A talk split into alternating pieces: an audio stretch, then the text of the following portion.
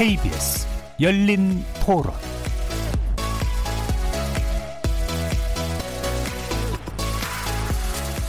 안녕하십니까. KBS 열린 토론 정준희입니다. KBS 열린 토론 매주 금요일 이 시간은 금요일은 나설 차례 나를 설득해봐라는 코너로 함께하고 있는데요. 귀를 닫고 입만 여는 토론 말고 설득을 위한 토론 지향해 봅니다.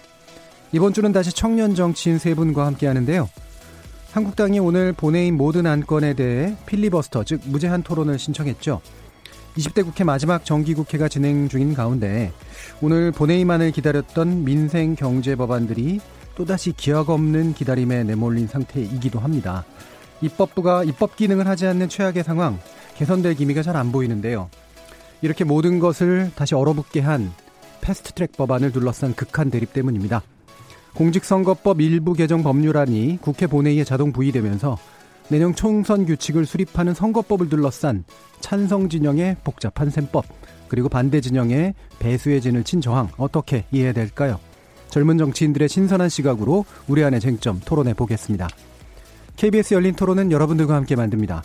오늘 토론 주제에 대한 의견 또는 오늘 토론에서 좋은 논리로 좋은 사실로 무장해서 상대방을 잘 설득한 토론의 규제는 누구라고 생각하시는지 청취자 여러분의 의견 보내주시기 바랍니다. 문자로 참여, 참여하실 분은 샵 9730번 누르시면 되고요. 단문은 50원, 장문은 100원의 정보 이용료가 붙습니다. KBS 모바일 콩, 트위터 계정 KBS 오픈을 통해서도 무료로 참여하실 수 있습니다. 청취자 여러분이 KBS 열린 토론의 주인공입니다. 날카로운 의견과 뜨거운 참여 기다리겠습니다. KBS 열린 토론 금요일은 나설 차례 나를 설득해봐 지금부터 출발하겠습니다.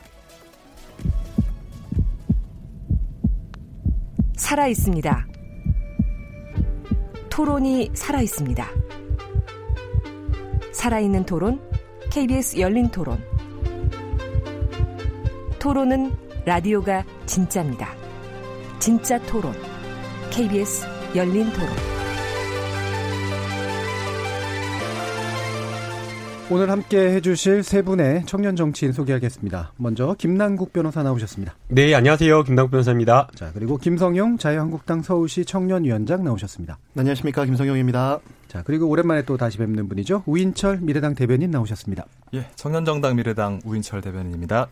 KBS 일라디오 채널은 유튜브 영상으로도 생중계되는데요. 유튜브 들어가셔서 KBS 열린 토론 검색하시면 지금 바로 저희들이 토론하는 모습 영상으로도 보실 수 있습니다. 나중에 팟캐스트 준비되어 있고요. 매일 새벽 1시 재방송도 됩니다.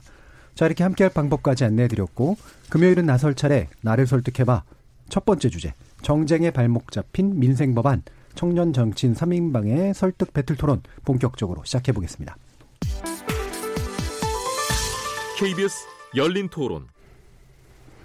자, 자유한국당의 이제 필리버스터 신청, 예, 무제한 토론을 신청한 거죠. 어, 뭐 예전에 이제 기억도 좀 나고 그러는데요. 뭐 일부 예상됐던 측면들은 있었습니다. 그래서 쟁점 법안에 대해서 어, 어떻게 보면 이제 국회 법적인 절차를 준수하면서도 최대한 이제 막아보는 이제 그런 내용이기도 하니까요. 이 법이 합법적인 뭐 테두리 안에서는 충분히 가능한 일인데 문제는 이제 함께 걸려 있는 법들이 있다는 겁니다. 그래서 유치원 3법 이것도 역시 패스트 트랙에 상정됐던 법안이고요.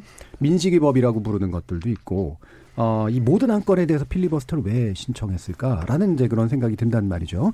이 부분에 대해서 의견 들어보겠습니다. 먼저 김남국 변호사님. 네, 지금 오늘 나온 보도나 내용들을 보면 그 자유한국당의 원내대표 의견이나 이런 것들을 보면 선거법과 관련된 패스트트랙을 상정조차 못하기 음. 못하게 하기 위해서 이렇게 오늘 필리, 필리버스터를 갑작스럽게 한다라고 이야기를 했는데요. 네. 저는 그건 이유가 아니라고 생각이 됩니다.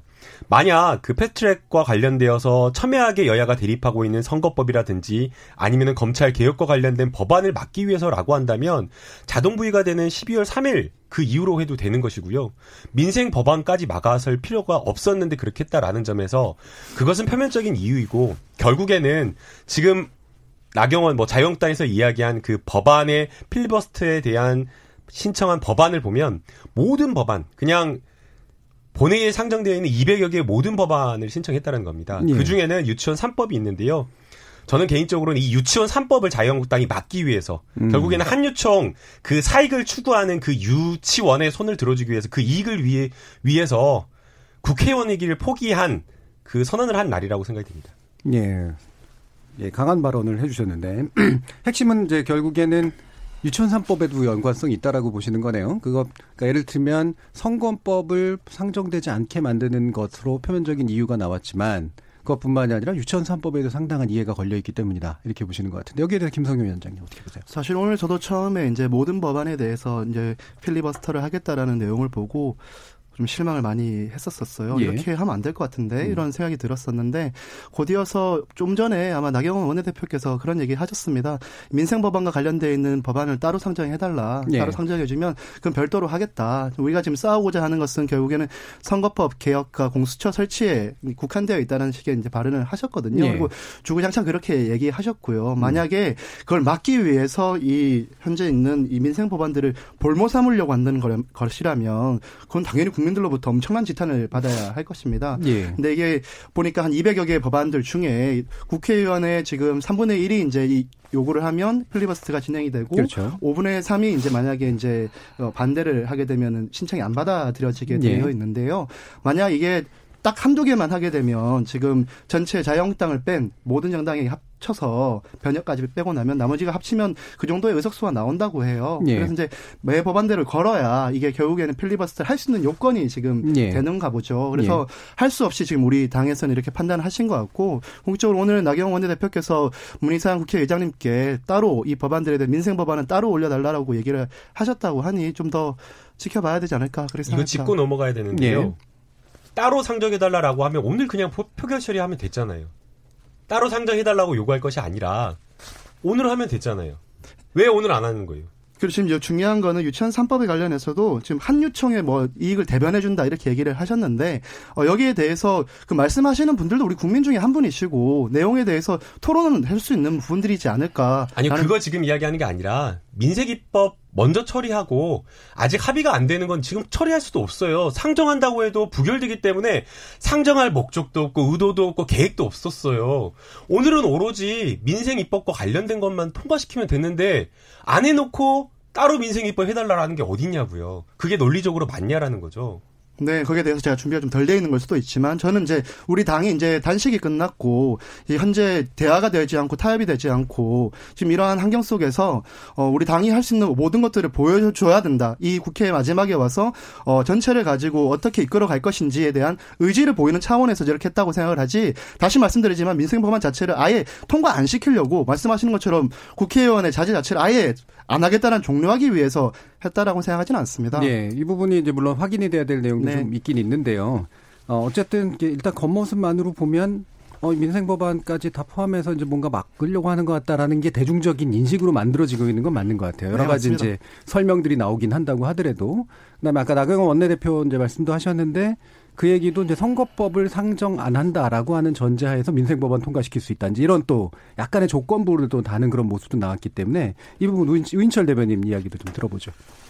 네, 어, 어저께 이제 오늘 이제 민생 법안들이 표결이 이루어질 거라고 이제 네. 예측을 좀 하고 있었어요. 그래서 뭐 청년 기본법이라든지 뭐 민식이법이라든지 뭐 유치원 3법 아 저녁에 방송할 때 어떻게 되어 있을까 이런 음. 생각을 하고 있었는데 아, 좀 안타까웠습니다. 예. 어, 좀 마음이 좀 안 좋았던 것은 그 민식이법이라고 하죠. 어린이 그 스쿨존에서 예. 그 일어나는 사고들 그런 것들을 제도적으로 이 사고가 다시 일어나지 않게끔 좀 어, 바꿔보자. 아, 스쿨존뿐만 아니라 이 경사진 도로에서의 어떤 주차 사고라든지 음. 뭐차 안에 아이가 남겨져 있는 거라든지 이런 이제 그 사고들이 비극적인 사고들이 있었거든요. 예.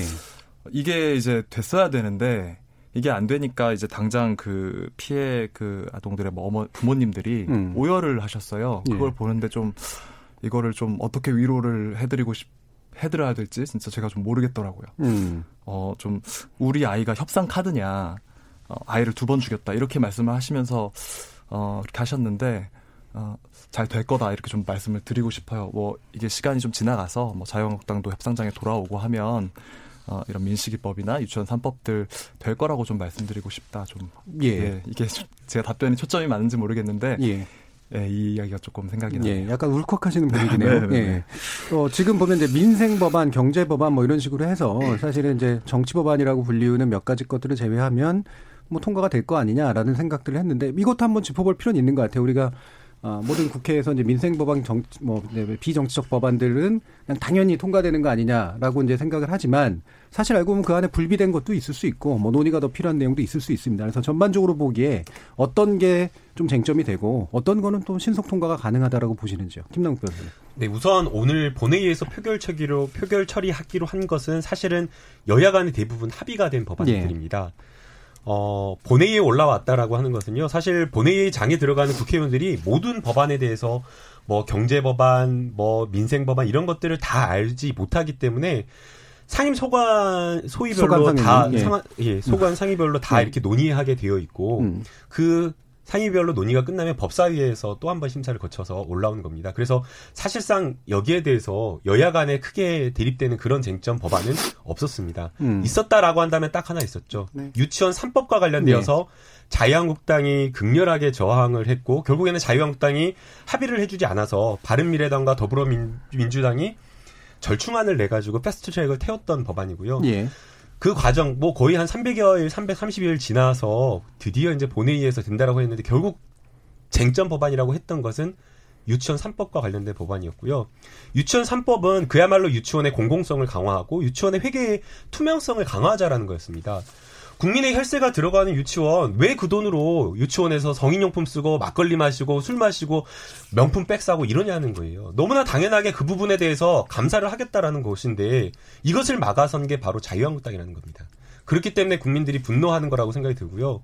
이거는 정말 공익을 위해서 특별하게 문제 너무나 상식적인 법안이기 때문에 너무나 당연하게 통과시켜 줬어야 됐는데 이것을 말도 안 되는 사유재산을 보호해야 된다. 유치원 3법은 무슨 사회주의 법안이다라는 말도 안 되는 논리를 들어서 결국에는 한유청에 사익을 보호해 주려는 것 아닌가라는 생각이 듭니다. 예, 결국에는 이제 전반적으로 보면 한 199개, 뭐 200개 가까이 이르는 것 중에 핵심은 결국은 유치원 3법이다라는 데 대해서, 그러니까 즉 합의가 좀 부족하다라고 만약에 보이는 부분이 있다면, 어, 그 부분에 대해서는 대충 동의하시는 것 것들 같은데 어떠세요? 네, 맞습니다. 예, 뭐 예. 지금 저희 말씀하신 부분들에 대해서 음.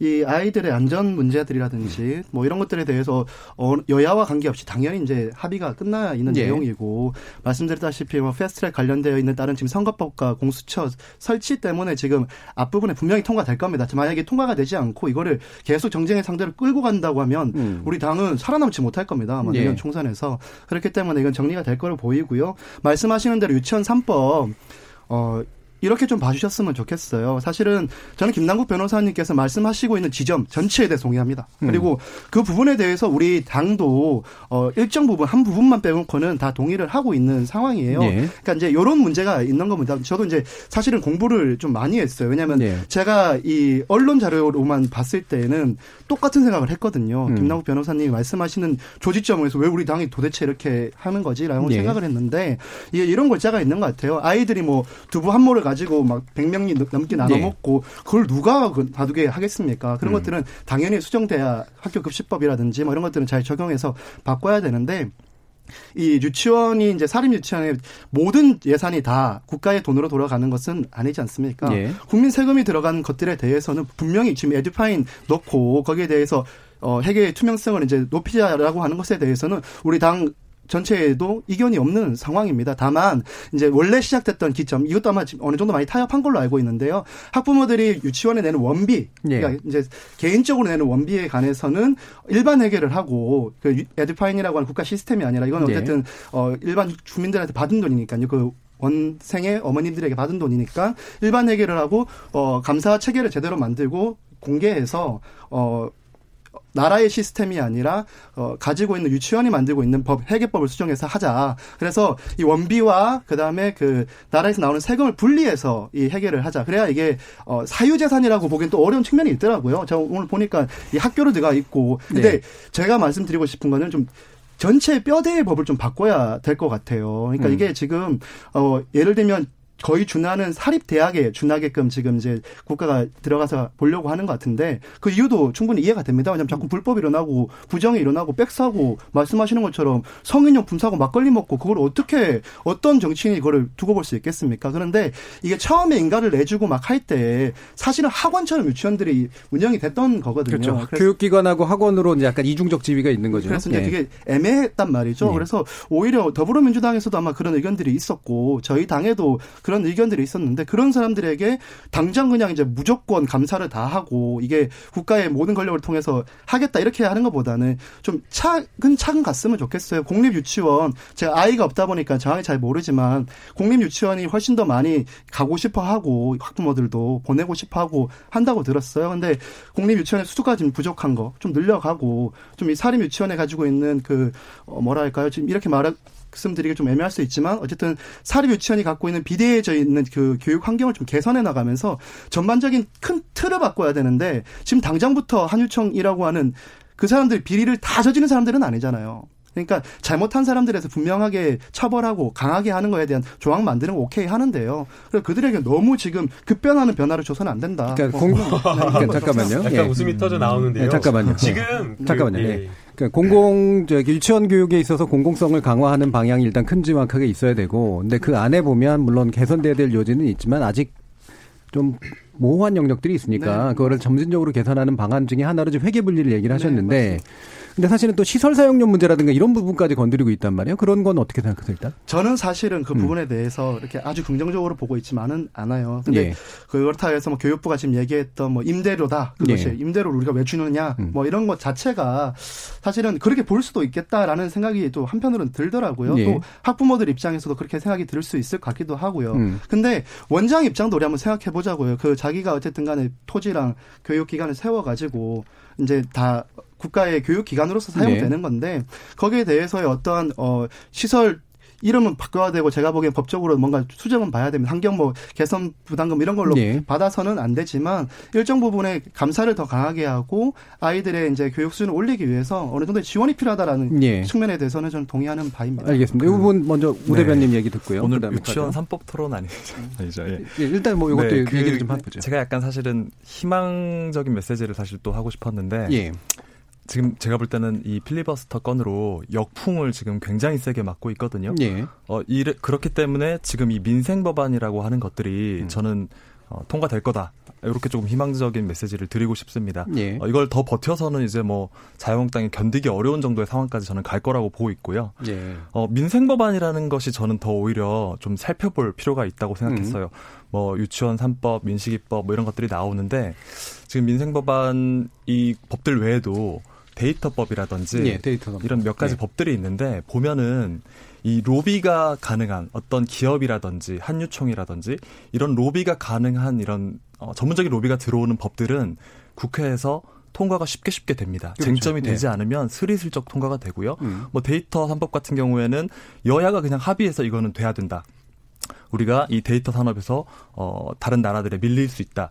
뭐 이런 얘기들을 하면서 이 정보 주체들의 동의 없이 이 데이터를 기업들끼리 사고 팔 수 있게 뭐 이런 내용들도 담고 있는데 예. 반면 이런 유치원 3법이라든지 이런 민생 법안들에 대해서는 뭐 직장인들이 뭐 로비를 할 수도 없고요. 네. 뭐 해봤자 전화하는 항의하는 정도인데 그러니까 이게 철저히 지금의 이 국회 구성이라는 게 어, 어찌 보면은 그런 민생을 다루는 그런 것을 대변하게 지금 되어 있는 구성인가? 네. 어, 저는 이런 의문이 더 본질적으로 들었던 것 같아요. 네. 어, 그래서 기업이나 자본의 어떤 입장을 대변하는 것들은 쉽게 통과가 되고 민생 법안들은 몇 년씩 계류하는 이런 부분들은 지금 이 국회 구성을 조금 더 이런 민생과 일반 국민들의 눈높이에 맞게끔 바꿔야만 이것이 잘 통과될 것이다. 예. 이게 더 본질이라고 좀 보고 예. 있습니다. 그럼 지금 있는 민생 또는 경제 법안은 통칭되는 것 가운데 그런 유의 법들이 끼어 있다고 보세요? 아 많죠. 지금 예. 뭐 얘기되고 있는 것들도 있고요. 뭐 청년 기본법 같은 것들도 예. 이 청년 문제의 어떤 근거가 될 수 있는 모법인데 이것도 지금 몇 년 이상 전국의 청년들이 지금 노력을 해서 여기까지 음. 끌고 왔거든요.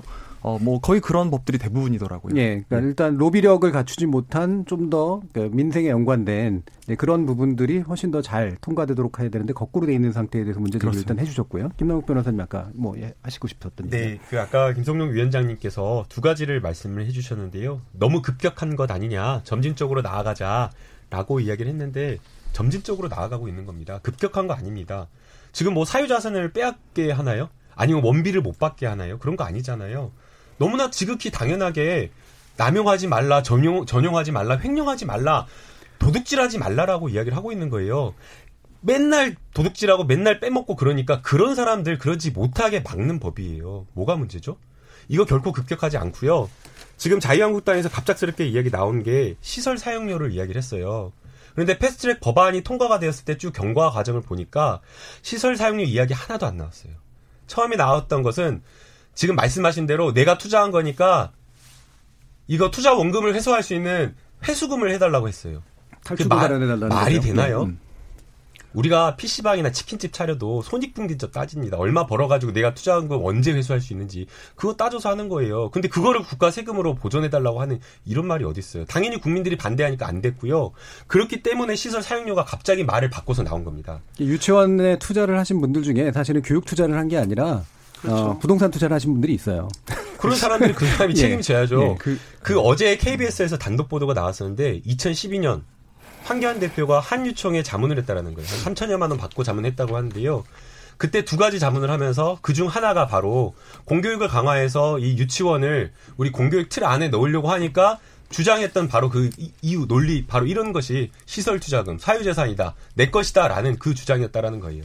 그러면서 또 황교안 대표가 총리할 때는 슬그머니 이 한유총에 자문한 거는 빼버리고 예, 이 부분 어떻게 생각하세요? 황교안 대표 요 지금 구설수가 좀 나왔잖아요. 예. 그 변호사 하셨던 예, 내용들에 자문 대해서 변호사. 그 당시에 이제 사실은 뭐 법무부 장관도 아니셨고 음. 지금 제가 생각하기에 이 변호 한유청이라고 하는 그 집단에서 아마 억울한 것이 있고 보험을 받고 싶어서 제가 보기엔 분명 히 요청한 것으로 보여요. 뭐 그거를 할 수는 있는데 이제 그게 혹시 요번에 유치원산법의 통과를 저지하려고 하는 것하고 연계 안 되느냐라는 아, 저는 지금- 그렇게 보고 있지는 않아요. 사실은 예. 지금 김남욱 변호사님께서 사실 격분하시고 하는 것도 사실은 얼마큼 이게 소중한 법안인지도 저도 잘 알고 있어요. 근데 제가 지금까지 만나본 당내 인사들 중에서 지금 우리 이 유치원 3법에 대해서 극렬하게 반대하시는 의원님 저는 못 만나봤어요. 지금 말씀하시는 수준으로 얘기하시는 의원님들이 없으세요. 그래서 어, 대표 께서 그 법무부 장관이 되기 전에 여러 아마 수임을 하셨는데 그 중에 한 군데가 그 한유청이었고 혼자 하신 것도 아니고 그 당시 한 세명에서 다섯 명 정도의 자문 변호사가 예. 있었다라고 하더라고요.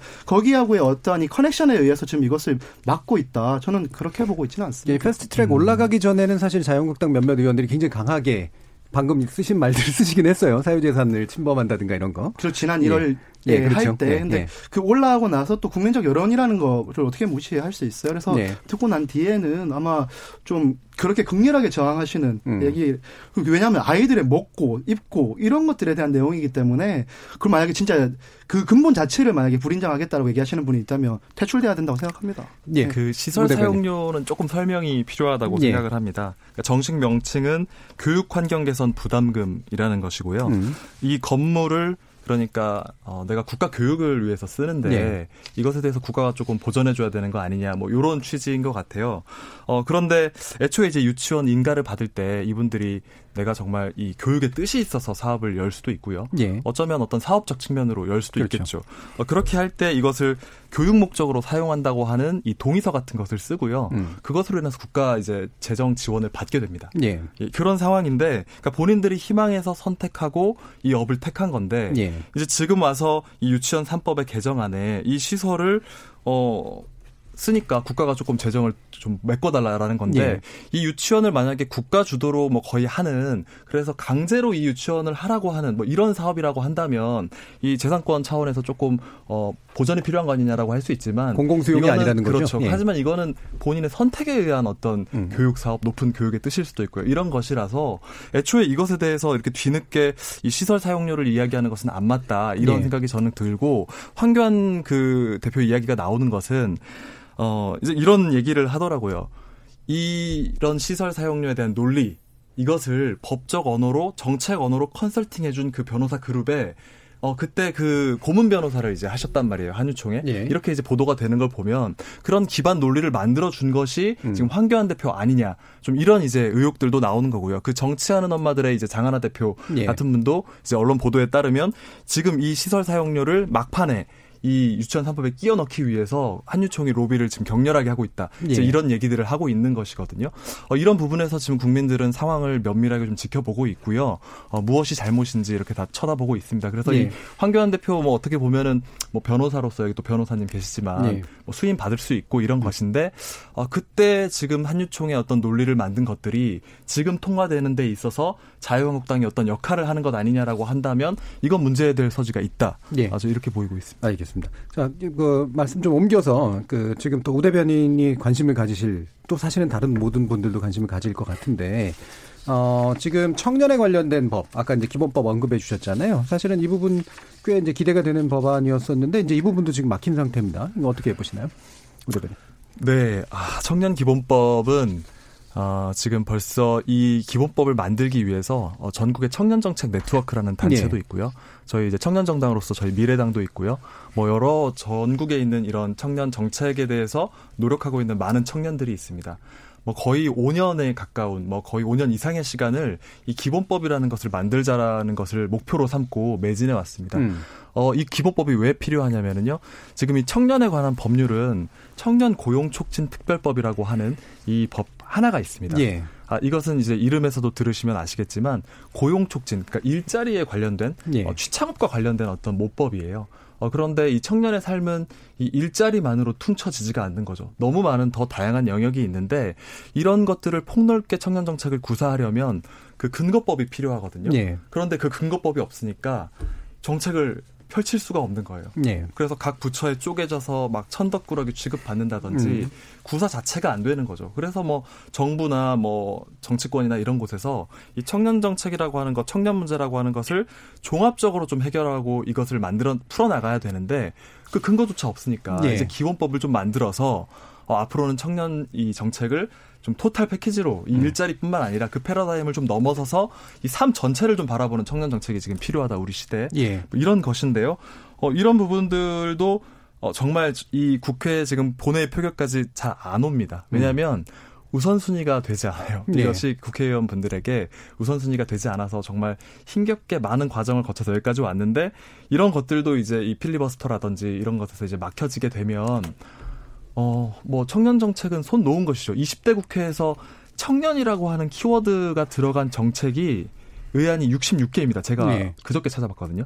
근데 총 이제 그 20대 국회 회기 전체에 다룬 것이 2만 4천여 개 정도 돼요. 비율로는 0.3%거든요. 청년 정책, 청년 문제 그렇게 여야가 얘기를 했지만 다뤄진 법안이 0.3%고요. 예. 어, 여기 중에서도 청년 고용 촉진 특별법을 연장하는 내용이 대다수 법안이고요. 통과된 것이 사실상 없어요. 음. 기본법이 통과되면 유일하게 20대 국회에서 이거 하나가 통과되는 건데 이게 안 되면 제로입니다.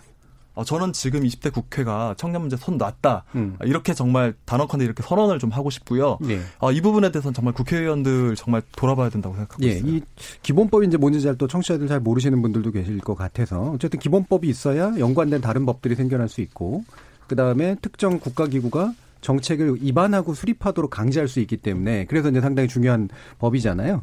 뭐 국무총리가 이제 아마 그 정책을 담당하게 될 그 국무총리실에서 이제 이렇게 할 텐데 청년 범위가 이제 19세 34세로 정의가 됩니다. 저는 일단 아닙니다. 근데 이게 또 재밌는 게 이 법안을 최초 발의한 게 이제 자유한국당의 신보라 의원이에요. 근데 지금 이제 그 단식에 들어갔잖아요. 이 어떤 상황입니까?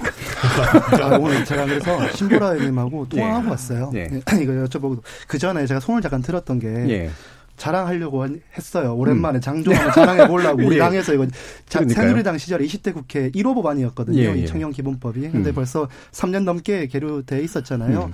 하여튼 신보라 질문해 주시 그 자랑 잠깐 하고 깨알같이 질문 주셨던 부분에 요지로 가보면 오늘 이걸 의결하시려고 음. 본인도 이거에 대한 아주 큰 열망이 있으셔요. 그래서 어제 이제 이게 28일이었죠. 28일 날 이게 그 정무위를 통과하고 그다음에 법사위 통과했다 해서 너무 기쁘다고 전화가 뭐 왔었어요. 왔었고 어제 제가 연락했을 때만 해도 오늘 오후에 이 법안 처리하러 간다고 희망에 차 있었어요. 단식은 하고 있지만 음. 이거 하루 이제 간다. 왜냐면 제가 어제 잠깐 뵈려고 했었거든요. 단식하시 니까.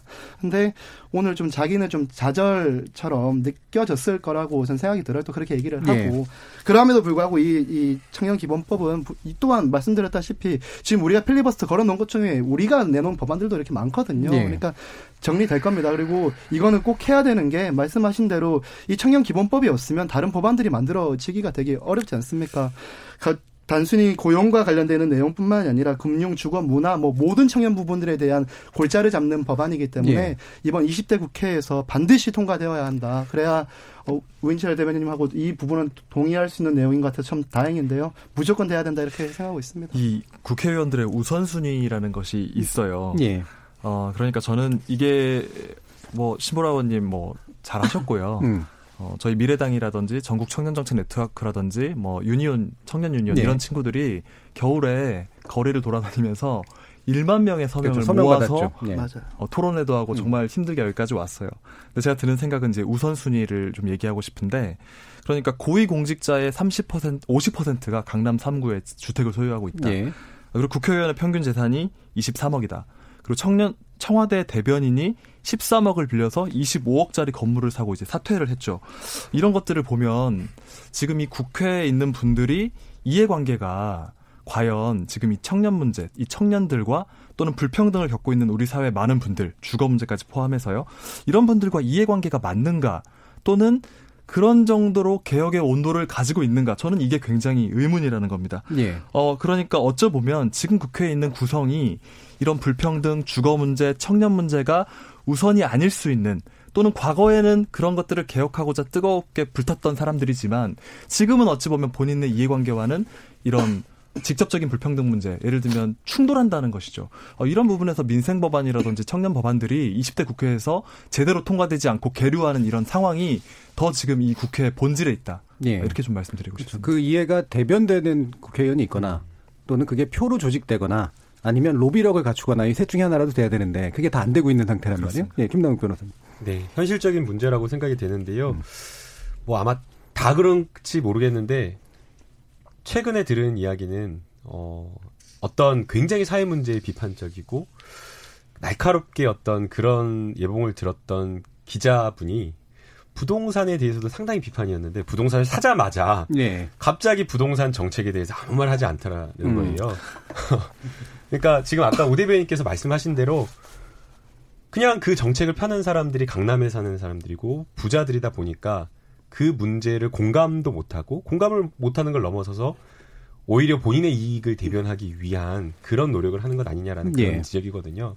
그래서 저는 뭐 우 대변인 말씀대로 청년 기본법 이렇게 기본법이 당연히 통과돼야 된다고 되고 통과되는 것도 중요하지만 무엇보다 청년 문제를 청년이 직접 다룰 수 있어야 된다고 생각이 됩니다.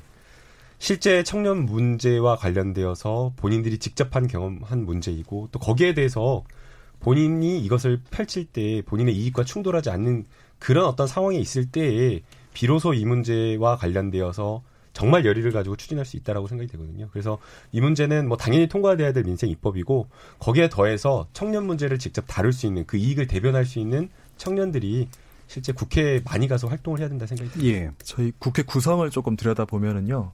45세 이하가 20명 정도 됩니다. 예.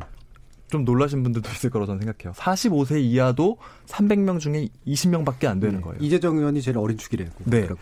그리고 50대가 절반 정도 되고요. 네. 그리고 이제 나머지는 이제 60대, 70대 이상인 건데요. 어, 꼭 세대 그 나이의 연령대인 정치인이 그 세대의 이익을 꼭 대변하는 것은 또 아닙니다. 예. 예. 그래서 저는 지금 국회를 보면 상위 20%의 이해관계나 그런 것을 대변하는 것에 더 민감한 분들이 많은 거 아닌가. 음. 예, 그런 면모 그런 면을 봤을 때는 지금 예를 들면 민주당과 자유한국당이라고 하는 두 큰 축이 있는데 예. 이분들이 뭐 다 잘못했으니까 다 물러나라 이런 얘기는 아니에요. 이분들도 예. 역할을 하셔야겠지만 어 연령적으로도 이 새로운 어떤 민주주의에 대한 리더십 토론의 문화를 어려서부터 겪었던 이런 젊은 세대들이 상당히 많이 들어가야 하고요. 음. 이 계층적으로 봤을 때도 이 상위 20%를 대변하지 않는 이 민식이법이나 유치원 3법이 내 문제인 그런 엄마 같은 이웃 같은 그런 내 주변의 청년 같은 이런 사람들이 국회에 그런 예. 정치 세력이 상당 부분 들어가 줘야 지금 이 국회 구성이 바뀌고 어 이렇게 20%를 대변하는 그런 논리와 그런 정당들도 조금 더 개혁으로 끌어올 수 있다. 저는 네. 이렇게 보고요. 뭐 민주당 내부에서도 자유한국당 내부에서도 그런 개혁적인 분들이 계세요. 그런 분들이 더 발언력이라든지 권한을 더 넓혀갔으면 하는 그런 바람을 갖고 있어서 이번 총선 때 이 국회 지형, 우리 사회 국회 지형, 그 구성을 국민 여러분들이 좀 더 많이 다양하게 어, 새로운 어떤 사람들로 많이 좀 바꿔주셨으면 좋겠습니다. 예. 예. 유치원 3법 관련된 논의가 작년에 한참 있었을 때, 어, 유치원을 보내봤건, 봤던 사람들은 많지만, 현재 보내고 있는 사람들은 적고, 하지만 유치원을 하는 분들은 평생 한단 말이에요. 그 조직력의 차이가 사실은 굉장히 크다라고 하는 것도 분명히 나타나는데, 지금의 이런 그런 여러 가지 민생 법안, 그러니까 실제로 이제 로비력을 갖추지 못한 법안들이 이렇게 묶여 있는 그런 상태에서 음, 필리버스터라고 하는 그래도 그 어쨌든 민주적 절차에 의거한 어떤 행동들이긴 한데 이게 어떻게 발휘되는 조건이 맞을까에 대해서 얘기를 한번 좀 들어봤으면 좋겠어요, 김성근 의원장. 그러니까 결국에 이 필리버스터 그다음에 지금 이 소위 말하는 민생 법안까지 이렇게 다 볼모 잡혀 있는 음. 상황. 어, 한 당의 사람으로서 그 측면에서는 부끄럽게 여겨지기도 합니다. 근데 예. 이게 왜 이렇게 됐는지를 우리가 한번 뒤에 아마 주제가 있는 것 같은데요. 예. 결국에는 우리가 양보할 수 없는 이 선거법 이 제도 개혁과 관련돼 있는 문제 또 그리고 공수처 문제에 관련해서 지금 제일 야당으로서 싸울 수 있는 방안들이 지금 별로 사실 없어요. 음. 지금 현실적으로 좀 단식하고 이런 것들이 예. 사실은 지양돼야 될 정치 문화인 것도 우리 예. 당도 알고 있을 겁니다. 많은 선배들이. 그럼에도 불구하고 지금 우리 제일 야당으로서의 할 수 있는 것들이 아무것도 없는 상황이다 보니 너무 이렇게 급변하게 되는 저 정치 형세를 결정하게 되는 또 지금도 뭐 숫자 노름하듯이 왔다 갔다 지금 정리가 안 되고 있는 저 안에 대해서 음. 막으려고 하다 보니까 할 수 있는 법 테두리 내에서의 이런 것들을 하게 된 것 같아요. 그래서 저는 좀 이 부분에 대해서 어, 모이셔서 우리가 계속 거부하다고 김남국 변호사님께 자꾸 우리 나경원 원내대표가 아예 대화를 거부한다고 하셔서 예. 제가 가서 여쭤보니까 또 그런 것도 아니시더라고요. 아, 그래서 만나실 수 있었어요. 네, 아주 충분히 그러실 예. 수 있는 상황인 것 같은데 정치 지도자들이 잘 만나셔서 가장 나은 길에 대한 방안을 다시 한번 또 고민해보는 그런 계기가 좀 있었으면 좋겠습니다. 예. 그러니까 우리 역사, 그러니까 정치 역사에서 필리버스터의 중요한 장면들이 있었는데, 뭐 테러 방지법이라든가 이런 데에 관련해서 나왔었잖아요. 근데 이제 필리버스터의 기본 목적이라는 게 사실은 저지의 목적이 있다기보다는 실제로 이것이 다수에 의해서 통과되는 것의 부당함을 알림으로써 이제 뭔가 그 정치 세력이 새로운 어떤 동력을 얻는 뭐 이런 방식인데 어떻게 보시나요, 지금 필리버스터 하고 음. 나서요. 음. 지금 이제 자유한국당 패싱론 음. 패싱하고 표결하자. 저는 이제 같이 협상해서 하는 게 가장 좋다고 보는데 이제 네. 그것 그렇게 주장하시던 분들조차도 패싱하고 표결하자 패싱론 나오고 있고요. 음. 더 나아가선 해산론까지 또 나오는 것 같아요. 네. 이런 정당이 우리 사회의 공공성에 공익에 어떤 도움이 되냐까지 지금 얘기가 나올 정도로 격한 상태거든요. 음. 지금 황교안, 나경원 투톱 체제 조금 돌이켜 볼 필요가 있는데 국회 보이콧 4, 5, 6월 했고요. 장외 투쟁했고 삭발 투쟁했고 의원 감금, 기물 파손, 단식 그리고 이제 필리버스터까지 왔단 말이에요. 어, 이 의회 민주주의가 어디로 사라졌느냐. 이거 물론 자유한국당만의 책임은 아니겠습니다만 예. 황교안 대표 단식할 때도 주변에 이제 청년들은 왜 청와대로 가지? 국회로 안 가고 이런 얘기를 했단 말이에요. 예. 어 그리고 이 국회 보이콧 4, 5, 6월 할 때는요. 제 주위에 그 최저임금 8,350원 받는 청년들 아르바이트도 그렇게 하고 직장에서도 그렇게 받는 청년들이 예. 있는데요.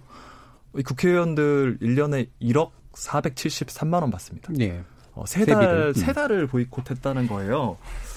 어, 그러면은 한 사람이 한 달에 천만 원씩 한 삼천만 원 정도를 국회를 열지 않고 그 돈을 받았는데 이런 문제들을 보면은 참 너무 허탈하고 말도 안 된다라는 얘기를 네. 많이 하는 거예요. 어, 이거 그러면 세비 뭐 반납하니 뭐니 했지만 이때에 대해서 책임진 것 같지 않거든요. 음. 어, 이런 흐름을 다 봤을 때 필리버스터가 앞에서 많은 민주주의적인 어떤 노력들을 거쳐서 도저히 이것을 막을 수가 네. 없고 그랬을 때 합법적으로 필리버스터를 사용해서 음. 어떤 어, 본인들의 이야기를 하는 것과 그 앞에서 보이콧하고 세비는 세비대로 받고 삭발하고 장애투쟁하고 이걸 거쳐서 협상 계속 나오지 않고 그러다가 필리버스터를 걸었는데 민생 법원까지 걸었단 말이죠. 음. 저는 그래서 패싱론에 대해서 원래 동의하지 않았었는데 음. 아 이거 패싱이라도 해야 되나라는 생각이 들 정도였고 음. 정말 지금 좀 역풍이 굉장히 세게 불고 있다. 자유한국당 지금 이게 위기라는 걸 굉장히 알아야 한다. 예. 이렇게 말씀드리고 예, 손을 드셔서 잠깐만 얘기하고 넘길게요. 네. 네. 왜 이렇게 되는지에 대해서 잘, 짤막하게 소개하고 가겠습니다. 네. 사실 사보임 얘기 안 할 수 없잖아요. 이렇게 얘기하시면 우리가 왜 그 앞에서 싸우고 투쟁하고 했냐면 당시 원하지 않는 본인들에 대한 사보임을 해서 패스트트랙 태웠기 때문에 그 부당성을 국민들에게 알리기 위해 우리 제1야당으로서 할 수 있는 모든 것들을 했다.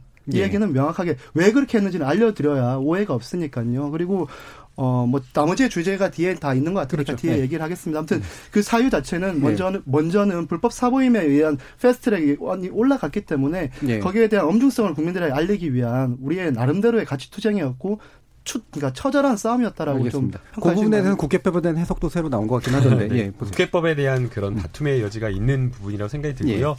만약 자유한국당이 그렇게 사보임이 불법이고 위법한 것이다였다라고 하면 자유한국당은 안 했어야죠. 과거에는 야당 여당의 시절에 사보임과 관련돼서 아무 문제 없는 것처럼 다 했었는데 느닷없이 갑자기 이번 패스트트랙과 관련된 문제에 대해서만 사보임이 엄청난 불법을 저지르는 것처럼 결사항전하는 거 좀 공감하기 어렵다라고 생각이 들고요. 앞서 여러 가지 법안에 대해서 선거법이라든지 검찰 개혁과 관련된 부분에 대해서 자유, 자유한국당이 토론하지 않고 대화하지 않고 협상하지 않는다라고 말을 했는데 이게 뭐 재전화를 안 받아서 나경원 원내대표가 재전화를 안 받아서 그런 표현 아닙니다. 네. 아니 당연히 김성령 위원장님 전화는 받겠죠. 전 전화할 생각도 없고요. 그 이야기를 하는 게 아니라 만약 대화를 하고 협상하고 토론하려면 상대방의 이야기를 들어주고 내 이야기를 논리적으로 할 수 있는 그런 근거를 가지고 와야 되는데 그러한 모습을 자유한국당이 보여주지 않았다라는 거예요. 지금 뭐 갑작스럽게 지금 검찰개혁 공수처 나온 이야기 아니잖아요. 이미 10여 년간 20여 년간 논의되었던 사회적 문제이고 문재인 대통령이 당선되고 나서 1호 법안이다라고 하면서 국회에서 치열하게 논의되었던 법안이에요. 근데 뭐 갑자기 뭐 해성이 하늘에서 뚝 떨어진 법안이 아니고요. 선거법은 더더욱 그렇잖아요. 선거법과 관련되어서 당연히 다수 정당이나 소수 정당, 군소 정당이나 이해관계 달리할 수 있고 다를 수 있죠. 그러나 비례성을 강화해야 되고 국민의 민의가 좀 더 폭넓게 전달되고 합리적으로 전달될 수 있는 그런 국회 구성이 돼야 된다. 그거 누가 부인하겠어요. 그리고 거기에 더해서 지금 거대 양당 맨날 싸움만 하잖아요. 그런 거대 양당 싸우지 말고 그런 싸우는 국회 말고 조금 합리적인 정당도 들어가고 또 청년당도 들어가고 녹색당도 들어가는 그런 좀 정당 국회의 모습을 보고 싶다라는 거예요. 만약 그런 상황이면 거대 정당끼리 양당끼리 싸우는 싸우는 게 아니라 조금 더 합리적인 모습 보이려고 하고 군소 정당을 포섭하고 설득하려는 노력할 거잖아요. 그래서 그런 선거제 만들자고 하는 거잖아요.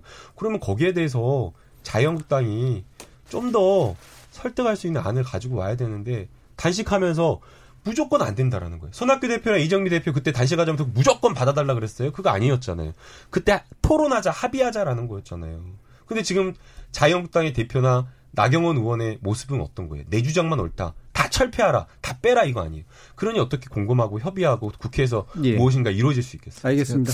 그 부분에 관 예, 네. 선거법 관련된 건가요? 아니면 아니요. 네. 김성룡 위원장님은 뭐 약간 뭐 어찌 보면 변호일 수도 있는데요. 예. 그 사보임 이런 절차적 문제 제기 뭐 자유한국당 입장에서 할 수도 있다라고도 저도 예. 생각을 좀 하고요. 그리고 뭐 김성룡 위원장은 개인적으로 선거법에 대해서는 또 개혁적인 부분을 가지고 계신 분으로 제가 알고 있어요. 예. 이 어떤 행위를 할 때 절차적인 부분의 문제 제기로 어떤 협상을 하지 않았거나 보이콧을 했다 이런 것도 이유가 될 수 있지만 명분도 저는 동시에 봐야 되는데요. 예. 어, 절차에 대한 문제 제기만으로 이 모든 어떤 보이콧과 필리버스터가 다 설명이 될 수 있는가라는 예. 질문입니다. 명분을 가지고 얘기를 해보면 선거법은 어쨌든 그 비례성과 대표성이라고 하는 이따가 좀 더 설명을 드리겠습니다만 여기에 대해서 사실 자유한국당까지 포함해서 사실은 계속 논의를 하고 합의해 왔던 건데 어느 순간 비례대표를 없애자. 이거 위헌이거든요. 예. 지역구를 270서로 늘리자. 이 안을 들고 오면서 그때부터 협상이 안 들어왔어요. 예. 아, 이것은 뭐 사보임이나 뭐 여러 가지 절차적 문제 제기만으로 설명할 수 없는 어떤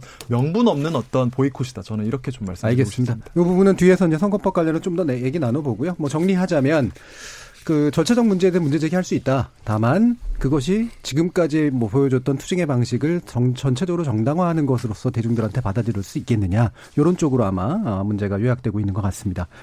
아 지금 4년 전인 20대 총선 이후 당선자들이 가장 많이 언급했던 목표 일하는 국회였습니다. 근데 말한 대로 절대 안 됐죠. 이 멈춰선 국회의 시계가 돌아갈 기미가 보지 않는데요. 입법 기능을 거부하는 입법자 뭔가 잘못돼도 한참 잘못된 것 같은 그런 느낌입니다. 그래서 계속돼서 후반부는 이 문제를 만들어 온 결국 핵심 쟁점인 공직선거법 관련된 이야기 좀 더 문제를 짚어보도록 하겠습니다. 여러분들께서는 KBS 열린 토론과 함께하고 계십니다.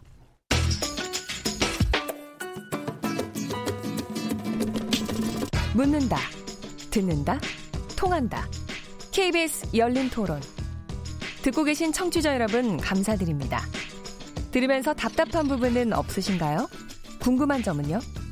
그렇다면 함께 토론에 참여하시죠. 유료 문자 9730을 이용하시면 됩니다. 단문은 50원, 장문은 100원의 정보 이용료가 있습니다. 스마트폰 어플리케이션 KBS 모바일 콩을 통해서도 무료로 참여하실 수 있습니다. KBS 열린 토론은 언제나 열려 있습니다. 듣고 계신 KBS 열린 토론은 매일 밤 1시에 재방송됩니다. 자, 그럼 토론 진행되는 동안 청취자들이 보내주신 의견 들어보고 가죠. 정의진 문자 캐스터. 네, 안녕하십니까. 문자캐스터 정의진입니다. 정쟁의 발목 잡힌 민생 법안들이란 주제로 청취자 여러분이 보내주신 문자 소개해드리겠습니다. 먼저 유튜브로 의견 주신 꽃은 누가 피우나 청취자분. 오늘 정말 슬픈 날입니다. 어떻게 그렇게 가슴 아프게 하늘로 떠난 아이들을 협상카드로 쓴단 말입니까? 유구무원입니다. 유튜브로 의견 주신 홍승표 청취자분. 국회 선진화법 어긴 악당들이 이번엔 필리버스터까지 하겠다고 합니다. 게다가 민식이법 상정을 조건부 악용하는 건 용서할 수 없는 일입니다. 콩 아이디 K75591661님, 자유한국당에게 묻고 싶습니다. 민생은 안중에도 없고 국익은 안중에도 없는 건가요? 선거법 빨리 표결 처리하고 끝내야 합니다. 다른 당들 뭘 꿈을 대는 겁니까? 콩 아이디 이경애님, 다음에 또 속 터지지 않으려면 내년에 투표 잘해야 합니다. 투표 꼭 합시다 해주셨고요. 콩 아이디 YP2334님, 필리버스터는 2016년 민주당이 먼저 했던 겁니다. 그렇다면 3년 전에 민주당 의원들은 국회의원이기를 이미 포기했었던 거 아닌가요? 내로남불입니다. 콩 아이디 8700번님, 서로 다른 의견을 토론하는 것이지만 세 분의 의견 다 맞다고 봅니다. 다만 정치권이 모든 것을 매년 조금씩 합의하에 발전하면 좋겠습니다. 유튜브로 의견 주신 KKK림 청취자분. 민생 법안 국민의 생사가 달려 있습니다. 궁금하네요. 자한당은 국민의 적입니까? 라고 보내주셨네요. 네, KBS 열린 토론. 지금 방송을 듣고 계신 청취자 모두가 시민 농객입니다. 청취자 여러분들의 날카로운 시선과 의견 기다립니다. 지금까지 문자캐스터 정의진이었습니다.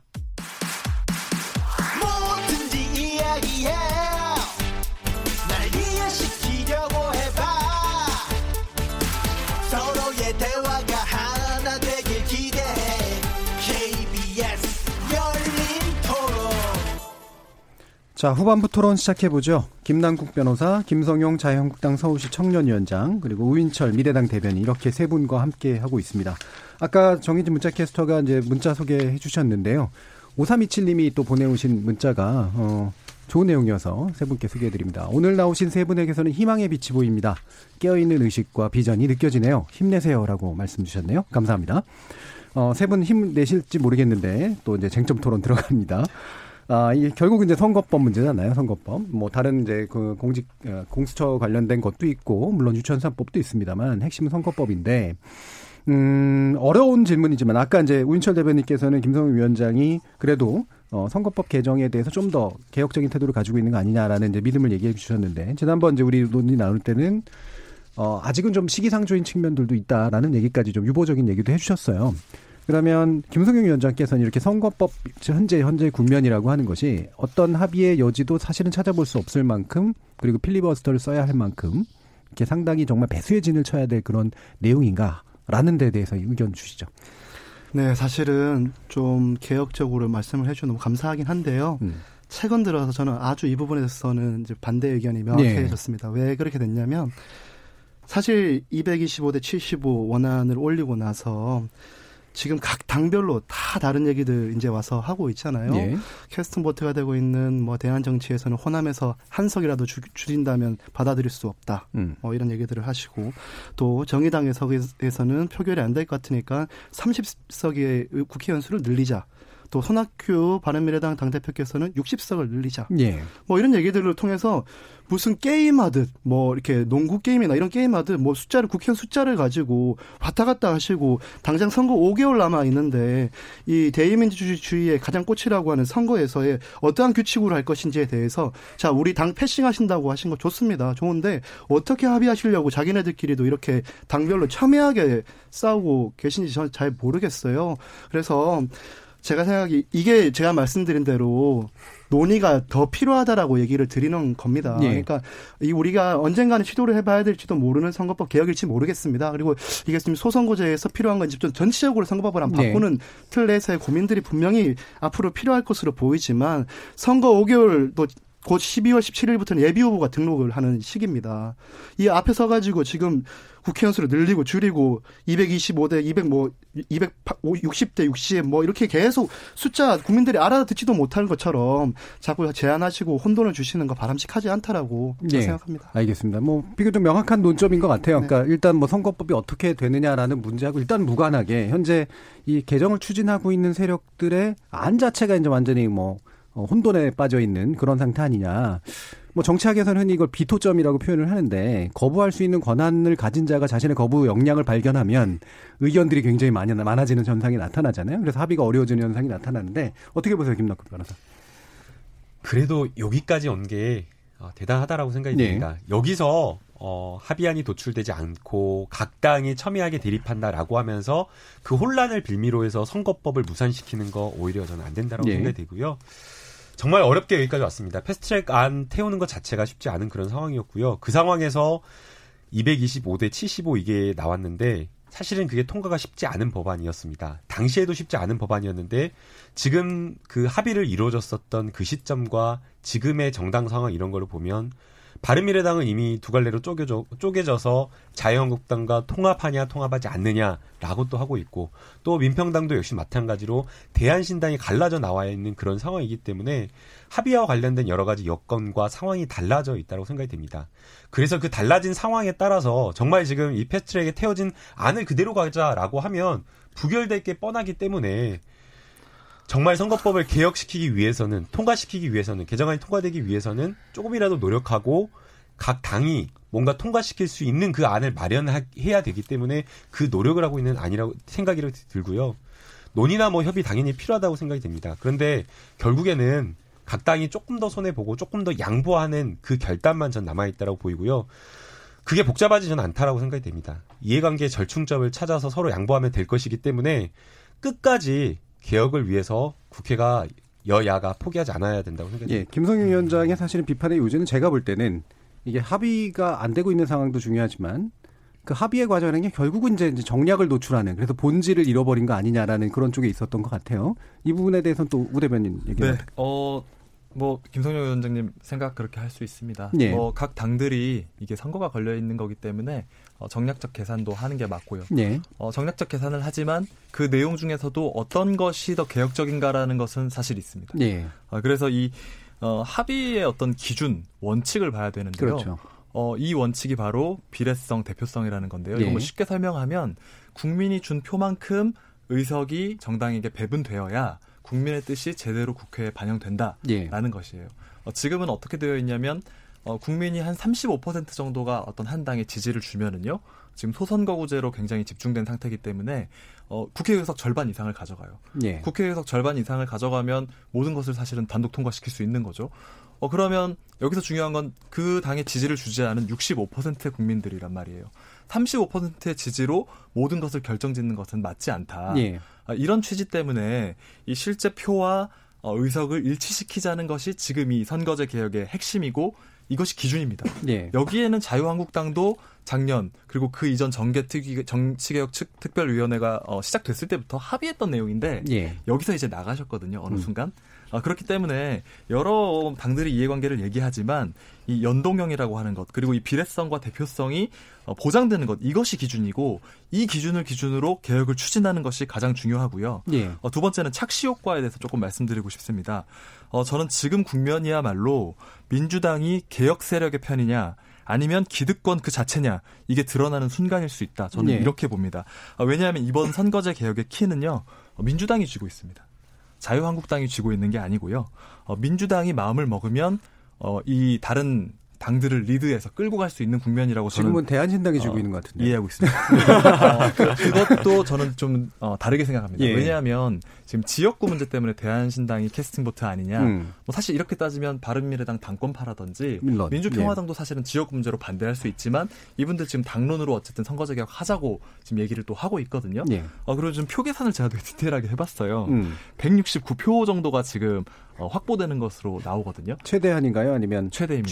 있는 같은데요. 최대한이 지금 네. 169표로 제가 뭐 다 말씀드리기엔 시간이 없지만은 대한신당은 지금 뭐 10석 정도이기 네. 때문에 어, 대한신당에서 전원이 반대하더라도 지금 민주당이 이 개혁안을 지키면서 어, 앞으로 끌고 나갈 의지만 분명하다면 네. 예를 들면 이런 거죠. 기명 투표니까 우린 당론으로 이 개혁 어, 기명 투표로 당론으로 밀어붙인다. 여기에 동의하지 않는 민주당 의원들은 공천 불이익 주겠다. 이 정도 강력하게 개혁 의지 표명하면 통과시킬 수 있다고 저는 보고 있습니다. 예. 사실은 이 선거법을 두고 이해관계가 일치하는 곳이 자유한국당하고 민주당이에요. 이 두 당은 선거법이 지금에서 바뀌면 손해를 봅니다. 예. 그래서 민주당 의원들이 이렇게 얘기했어요. 우리는 이거 지금 하면 손해 본다. 하지만 우리는 개혁이 좋기 때문에 개혁을 해야 되기 때문에 이거 동의한다. 이렇게 말씀하셨거든요. 이걸 지켜야 합니다. 어 그래서 지금 마치 자유한국당과 반대쪽에 민주당과 다른 당들이 있는 것처럼 보이는 건 저는 착시 효과고 어 이해관계로 보면 자유한국당과 민주당은 같은 이해를 가지고 있다. 예. 민주당이 여기서 어떻게 하느냐에 따라서 이 선거제도 개혁에 키를 쥐고 있고 어, 정말 개혁의 편으로 오기를 여기에서 뭐 개혁을 후퇴하는 여러 안들을 얘기한다거나 현실을 끌고 온다거나 자유한국당하고도 협의를 해야 되니까 이 안으로는 안 된다거나 이런 논리를 가지고 오는 것은 저는 비개혁적이다 반개혁적이라고 보고 있습니다. 예. 김성경 의원.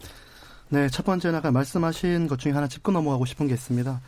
부결되게 뻔한 패스트트랙 원안을 불법 사보임을 하면서까지 그 당시에 왜 올렸는지 반문 안 할 수 없고요.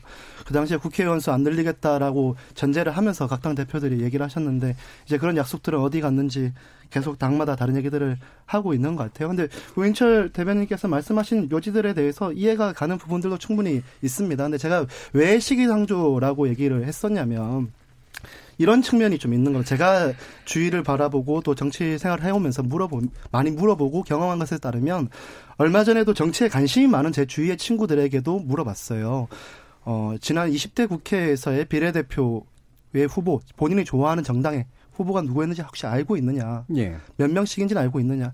전혀 알지를 못해요. 그래서 사실 저도 잘 우리 정당에 17명 있다. 이것만 알지 그 당시 후보가 누구였는지를 전혀 모르고 있습니다. 근데 이게 지금 지역 선거는 주민 주민들께서 직접 선거로 공보물이나 뭐 계속 선거 운동을 통해서 그 사람에 대한 평가를 하신 다음에 이 본인이 예. 가지고 있는 투표라고 하는 권리를 이양해서 권력을 양보하시는 건데 이양하시는 건데 어 비례대표는 이거는 정당에 하게 돼 있고 정당에 그리고 소위 말하는 소수의 권력자들이 어느 정당에 한두 정당이라도 하게 되어 있다라고 생각이 들어요. 그래서 예. 좀 국민들께서 그런 이제 비례대표 후보들도 이렇게 다그 갖춰서 면면을 다 보시고 이런 정치 문화가 좀 어. 자리 잡혔을 때 이런 제도들을 바꿨으면 좋겠다라는 얘기들을 좀 그럼 지금 비례대표 제 자체에 대한 근본적인 문제가 아, 그게 저희 당 당론입니다. 그래서 예, 제가 이제 당론이 그- 그렇게 예, 되고 있는데 왜- 그쪽으로도 갔어요? 네, 아니, 이제 아예? 아니 그쪽은 아니고요. 그러니까 제가 그냥 이게 비례대표제에서 없애자 이게 아니고 제가 예. 드린 얘기는 지금 현행의 정, 정당 명부식 이 비례대표제에 대해서 좀 더 알리고 여기 사람들이 어떤 사람들이 있는지를 더 명확하게 올려놓는 선거법 개혁이 먼저 필요하다. 아, 이 안의 내용을 좀 잘못 알고 계신 게 있어서 예, 네. 이번. 패스트트랙 선거 개혁 안에 공천 개혁안 내용이 들어 있습니다. 음. 아, 그러니까 이거를 비례대표 뭐 비판하는 분들이 뭐 공천권 쥐는 사람들이 자기가 꽂고 싶은 사람 꽂는 거 아니냐 이런 비판을 되게 많이 하세요. 예.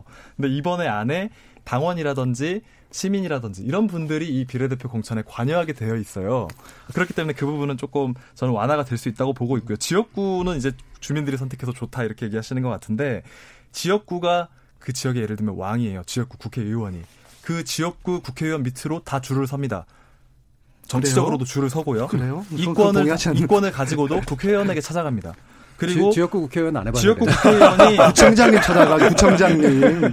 지역구 국회의원이 지역 행사만 다닌다는 얘기 들어보셨죠? 음. 정책이나 뭐 이런 국회의원으로 해야 될 안을 보는 게 아니라 지역 행사 가서 표 조직 다지고 이래가지고 재선에만 골몰하고 있다는 거예요. 그리고 쪽지 예산 들어보셨죠? 이 중진이라든지 파워 있는 국회의원이 예산안 처리될 때 막판에 우리 지역에 천억씩, 오백억씩 땡겨가는 그런 쪽지 예산. 이거 다 지금 지역구에서 나오는 폐이거든요. 어, 지금 이런 부분들에 대해서 이제 얘기를 안 하고 비례대표의 어떤 그런 문제만 얘기하는 것은 저는 맞지 않다고 좀 보고 있고요. 특히 예. 이 정치 혐오를 핑계 삼아서 어, 이 선거제도는 뭐 바꿔서는 안 된다든지 시기상조라고 시기상조일 수가 없어요. 이 문제도 지금 노무현 대통령의 어떤 꿈이었어요. 이 선거제도 개혁은요. 예. 그리고 문재인 대통령이 후보 시절부터 공약이었고요. 이게 시기상조라고 말하는 것에 대해서 저는 절대 동의할 수가 없고요. 지금 우리 사회, 이 우리 한국 사회 정치 구조가 이 극한 대결로 가는 것, 이 승자 독식의 이 양자, 양당 구조 때문이라고 하거든요. 그러니까 이 내가 잘해서 어떤 선택을 받는 것이 아니라 저 당이 못해야만 나에게 기회가 오는 그렇기 때문에 저당이 무엇을 해도 발목을 잡아야만 되는 거예요. 예. 이렇게 가는 것이 지금 이 선거제에 기반하고 있기 때문에 학계에서 시민사회 단체에서 네. 지금의 이 제도를 바꾸자는 것을 그렇게 오랫동안 얘기해 알겠습니다. 왔는데 이게 시기상조라고 예. 합니다. 아니요, 제가 지금 이제 나서시는 분들이 많은데 일단은 김남국 변호사가 좀 요번에는 지금 많이 네. 못 얻으셨어요. 일단 얘기 그 들어보죠. 이제 자유한국당에서 비례대표제를 완전히 폐지하는 법안을 가지고 나왔는데요. 이것은 헌법 41조 3항을 완전히 잘못 해석한 위헌적인 방안입니다. 지역구와 비례대표제 등의 선거와 관련된 것은 법률로서 정하고 있다라고 하고 있고 비례대표를 명시했다라고 하는 것은 우리 헌법적 가치가 거기에 있다라는 거거든요. 수십 년간 해온 그런 비례대표제를 갑작스럽게 없앤다라고 하는 것은 헌법 정신에도 맞지 않고 지금 우리가 나아가야 될 어떤 선거 제도, 올바른 선거 제도에도 맞지 않다고 생각이 됩니다. 그리고 또 앞서 김성용 위원장님께서는 야 비례대표 지역에 가서 물어보면 누가 하냐 지역구 의원들은 그래도 직접 투표로 통해서 뽑으니까 이름이라도 안다 그렇게 이야기를 하는데 그 말 들으면 좀 국민들은 황당할 것 같아요. 아니 선거제도 개혁하고 개혁적인 어떤 그런 것들을 하라라고 하고 지금 국회의원의 수준이 낮고 정치 수준이 낮다라고 하면서 국민들이 국회의원 비판하는데 개혁하는데 국민들이 못해서 국민들이 잘 몰라서 오히려 국민들 수준을 탓하면서 시기상조다 이야기하는 거 아. 조금 국민들 입장에서는 예, 이 황당하게 전 들을 거라고 생각이 예, 들어요. 반론할 것 같으네요. 예. 그래서 좀 그거는 국민들이 비례대표 모르니까 안 된다 시기상조다 그렇게 말하는 그거는 근거는 없다라고 저는 생각이 들고요. 오히려 우리나라의 어떤 지역적인 특성이나 한국적인 그런 특성을 생각하면 사실은 서울이나 경기도나 아니면은 경기도에서 조금 외곽으로 나가는 그런 어떤 시골을 막 소선구제나 이런 걸로 나눠 가지고 무엇인가 그 지역만의 뭔가를 할 만한 정책적 할 만한 이런 것들이 많지가 않아요.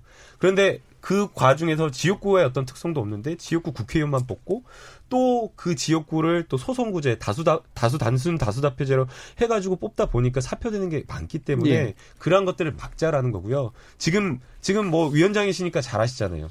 권리당원 혹시 몇 명 있으세요? 저희 꽤 있죠. 한, 그러니까 꽤 몇 명 되나요? 한 1200명 정도 되죠. 1200명밖에 안 돼요. 그러니까 국회의원, 지역 국회의원들이 뭐라 하는지 아세요?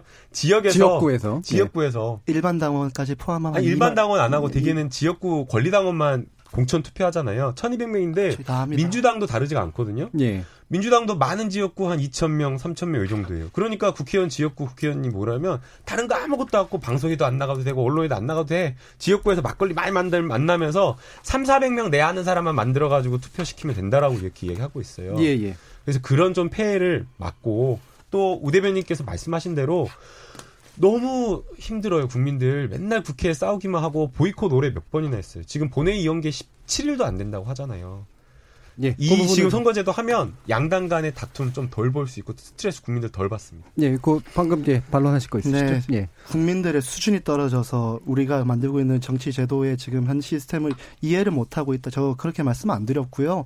그렇게 평가를 해 주시면 전 너무 서운한 지점인 것 같고 지금 우리 제도와 지금 테두리 자체가 그거를 국민들에 충분히 설명을 못 하고 있는 문제에 대해서 제가 설명을 드렸고 또 어, 그랬기 때문에 비례대표 제가 왜 필요하고 또 면면들이 어떻게 좀 더 국민들이 더 알기 쉽게 더 관심 있게 볼 수 있게끔 제도적으로 바꿔야 되는 대해 지점을 얘기한 것이지 국민들의 수준이 낮아서 비례대표제 대표들을 모른다 이런 관점으로 보셨으면 좀 그 얘기에 대해서는 오해가 있으셨던 걸로 저는 지적을 예. 하고 싶어요. 그리고 두 번째 저희 그 부분도 지역에 지금 위원장을 제가 하고 있기 때문에 3, 400명만 잘 관리해서 만약에 국회의원 당선될 수 있다고 하면 전 100% 당선될 것 같은데요. 그런 문제가 아닙니다. 왜냐하면 저희가 권리당원 한 1200명이지만 일반 당원이 한 18,000명 정도가 있고 또 경선의 방식 도 어 권리당원 아니 권리당원이라고 자꾸 하면 저희는 책임당원이거든요. 책임당원과 일반 당원 그리고 국민 나눠 가지고 30대 20, 50 해서 국민이 가장 많은 이 지점을 줘서 경선을 해서 공천을 주고 있는 시스템을 갖고 있습니다. 가중치가 다르던데요 아닙니다. 똑같습니다. 뭐, 그런 문제 네. 됐고. 예. 네, 짧게 마지막으로 하나 더 예. 정리하자면 양당 체제 때문에 자꾸 다툼이 일어난다. 지금 이 문제를 제가 아까 얘기를 끝내지 못했기 때문에 하는데 예. 다수당이 된다 해서 이 정치적 정쟁이 좀 사라질 것이다. 전 그래 보고 다당제가 된다고 네, 해서 그죠? 그렇죠. 예. 그래서 달라질 것으로 전 보지 않고 오히려 또 더 심화될 가능성이 있다고도 보여집니다. 그렇죠. 예. 그리고, 그리고 마지막 하나 더 아까 전에 좀 전에 얘기하셨지만 그 자유한국당은 이제 패싱하고 하겠다라고 사실 뭐 지금 거의 다 저희 패싱되어 있는 상태고 패싱하실 것 같은데 저 이거 합의되기 되게 어렵다고 봅니다. 이유는 본인들의 이익만을 저는 오히려 좀 쫓고 있기 때문에 이 합의가 어려울 것으로 보이고 그 우인철 대변인께서 말씀하셨던 대로 민주당이 키를 잡고 있는 겁니다. 전 민주당이 이거를 할 수 있을지 진짜 정말 지역구가 없어지는 가운데서도 예. 찬성의 표를 던지는 의원님들이 얼마나 있을지 저는 똑, 똑바로 예. 눈뜨고 예, 지켜보겠습니다. 이 부분 바로 받아서 네, 반론을 제가 해야 예, 될것 같은데요. 대변인이 아, 대변인 더불어 변호사가 예, 저 대변인이 아니고요. 오 대변인이 일부, 그 예. 더불어민주당에서 예. 기명 투표로 반드시 해야 된다 그렇게 얘기했는데 기명 투표로 하겠다라고 네, 얘기를 네. 했고요. 예. 다만 이 국회의원이 자율 투표하는 걸 가지고 공천에 문, 뭐 공천에 불이익 주겠다 이건 할 수 없습니다. 예. 그 이제 양심에 반하는 투표를 다 정당이 이제 강제하는 그렇죠. 것이기 때문에. 그거는 불가능하고요. 그럼에도 불구하고 더불어민주당은 개혁과 관련된 국정 운영과 관련된 이런 부분에 있어서 무한 책임을 지는 여당이기 때문에 실제로 지금 선거 제도와 관련되어서 검찰 개혁을 해야 되기 때문에 검찰 개혁안을 받고 선거 제도와 관련되어서는 상당 부분 양보를 했습니다. 네. 이제 얼마나 책임 있게 통과시킬지는 지금 봐야 된다고 생각이 들고요. 그렇기 때문에 더 통과시키기 위해서 어, 원내대변인이 이인영 원내대변인이 연동형 비례대와 관련되어서 자유한국당이 동의만 해준다라고 한다면 지금 이 안에서 다른 안을 더 유연하게 생각해 볼 수 있다라고 하면서 협상의 틀로 지금 끌어들이고 있는 상황입니다. 알겠습니다. 네, 민주당- 자 이제 예 평가에 대해 가지고 네. 예 이제 아, 평가합시다. 그래서 그래요. 마지막 발언으로 한번 해주시면 될 것. 같고요. 네. 어, 두 가지 주제 가지고 이제 논의를 많이 했습니다. 어, 여러분들이 상대방의 의견에 어떻게 설득이 되셨는지 일단 평가를 한번 해보죠. 어, 팻말 한번 들어주죠. 하나, 둘, 셋. 아우, 점점 기성 정치인들이 되어가고 있습니다. 자, 한 30초 정도씩 해서 말씀 들어볼게요. 김나욱 변호사. 네, 이제 사실은 여기 김성령 위원장이 뭐 자유한국당이 당 대표가 아닌데 네. 너무 심하게 앞자리에 놓은 상태에서 제가 비판을 했나 싶은데요. 그만큼 네. 제가 오늘 자유한국당의 필리버스터에 대해서 음. 실망하고 분노했기 때문입니다. 많은 국민들 어 여야가 여러 서- 여러 뭐 당리 당략에 따라서 다툴 수는 있지만 민생 입법과 관련되어서는 아니라고 생각됩니다. 유가족들도 많이 힘들어하고 유가족에 공감하는 많은 국민들이 분노하고 있기 때문에 내일 당장이라도 잘못을 시인하고 좀 철회했으면 하는 바람이고요. 21대 국회에는 정말 싸우지 않는 국회가 되기 위해서라도 지금 패스트트랙 법안에 있는 어렵지만 지금 그 법안과 관련되어서 야당이 지금이라도 전향적으로 협상에 임했으면 좋겠습니다. 예, 좋겠습니다. 약간 사과했어요. 김웅동 위원장. 아. 네, 충분히 이해하고요. 예. 또 어떤 지점에 관련해서는 같은 분노 지점이 저도 젊은 사람이기 때문에 있기도 합니다. 사실 민생법안 이렇게 볼모 잡듯이 한거 음. 저도 엄청 처음에 불만이었는데 나 대표님께서 뒤에 그런 얘기를 하셔서 그나마 조금 더 이렇게 완화된 측면이 저는 좀 있는 거고요. 하여튼 저 중요한 건 선거법 이 개정안인데 이게 저는 민주당 입장에서의 최악의 상황은 뭐라고 생각이 드냐면 자유한국당이 공수처를 받고 선거법 지금 제안을 폐지하게 되면 민주당은 네. 가지고 있는 전 모든 그런 지금 김남국 변호사의 그 이런 강변이 다 물거품이 되는 거로 보여서 이게 서로 서로, 서로 이제 되돌릴 수 없는 강으로 계속 가가는 것 같아요. 예. 그럼에도 불구하고 이제 좀 우리 당에서도 나서고 또 민주당에서도 이렇게 좀 더 양보해주고 해서 이 뭉쳐가지고 대화의 장이 열렸으면 좋겠다. 우리처럼 예. 좀 혼내더라도 예, 또 알겠습니다. 칭찬하더라도 그런 우인철 대변인 1분 드리겠습니다. 네, 고맙습니다. 어, 저는 뭐 두 분하고 토론하는 거 그리고 여기 음. 어, 정 교수님하고 하는 거 너무 즐겁고요. 음. 배우고 있습니다. 너무 좋고요. 어, 그러니까 제가 제일 우려하는 시나리오는 자유한국당이 협상에 돌아와서 이 자유한국당이 협상에 돌아온 것을 피- 핑계로 민주당이 개혁 선거제 개혁안을 후퇴시키는 거예요. 네, 방금 네, 얘기한 거 그게. 이해관계. 맞기 예. 때문인데 이게 원래 출발은 2대 1이었습니다. 200석에 100석이었고요. 연동형 100%였는데 225에 75석, 준연동 50%로 바뀐 것이 이제 민주당이 어, 입장이 너무 많이 자기들의 의석이 깎인다 이래가지고 여기까지 온 건데 개혁에서 후퇴가 된 거예요. 이 후퇴된 지금의 안, 지금의 패트 원안도 민주당이 합의를 사실 그때 한 겁니다. 이걸로 하기로. 그렇기 때문에 본인의 그 당 안에서 어떤 이탈표가 나오는 것을 막아야 되는 것은 민주당의 책임이 있고요. 그렇게 뒤로 물러트렸기 때문에 복잡해진 거예요.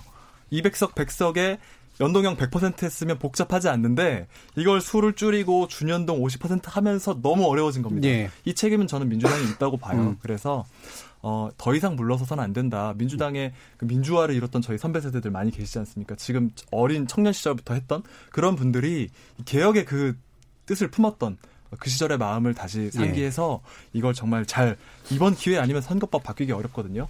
그걸 통해서 선거법 알겠습니다. 바꾸고 정치 바꿔서 우리 사회를 좀 바꿔주시기를 예. 함께 민주당 바꾸기를. 입당을 권유해야 되겠습니다. 네, 잘 들었습니다. 금요일은 나설 차례 나를 설득해봐 세 분 이야기 들어봤고요. 김남국 변호사, 김성용 위원장, 우인철 대변인 세 분께 모두 감사드립니다. 감사합니다. 네, 감사합니다. 감사합니다. 저는 다음 주 월요일 저녁 7시 20분에 다시 찾아뵙겠습니다. 지금까지 KBS 열린 토론 정준이었습니다.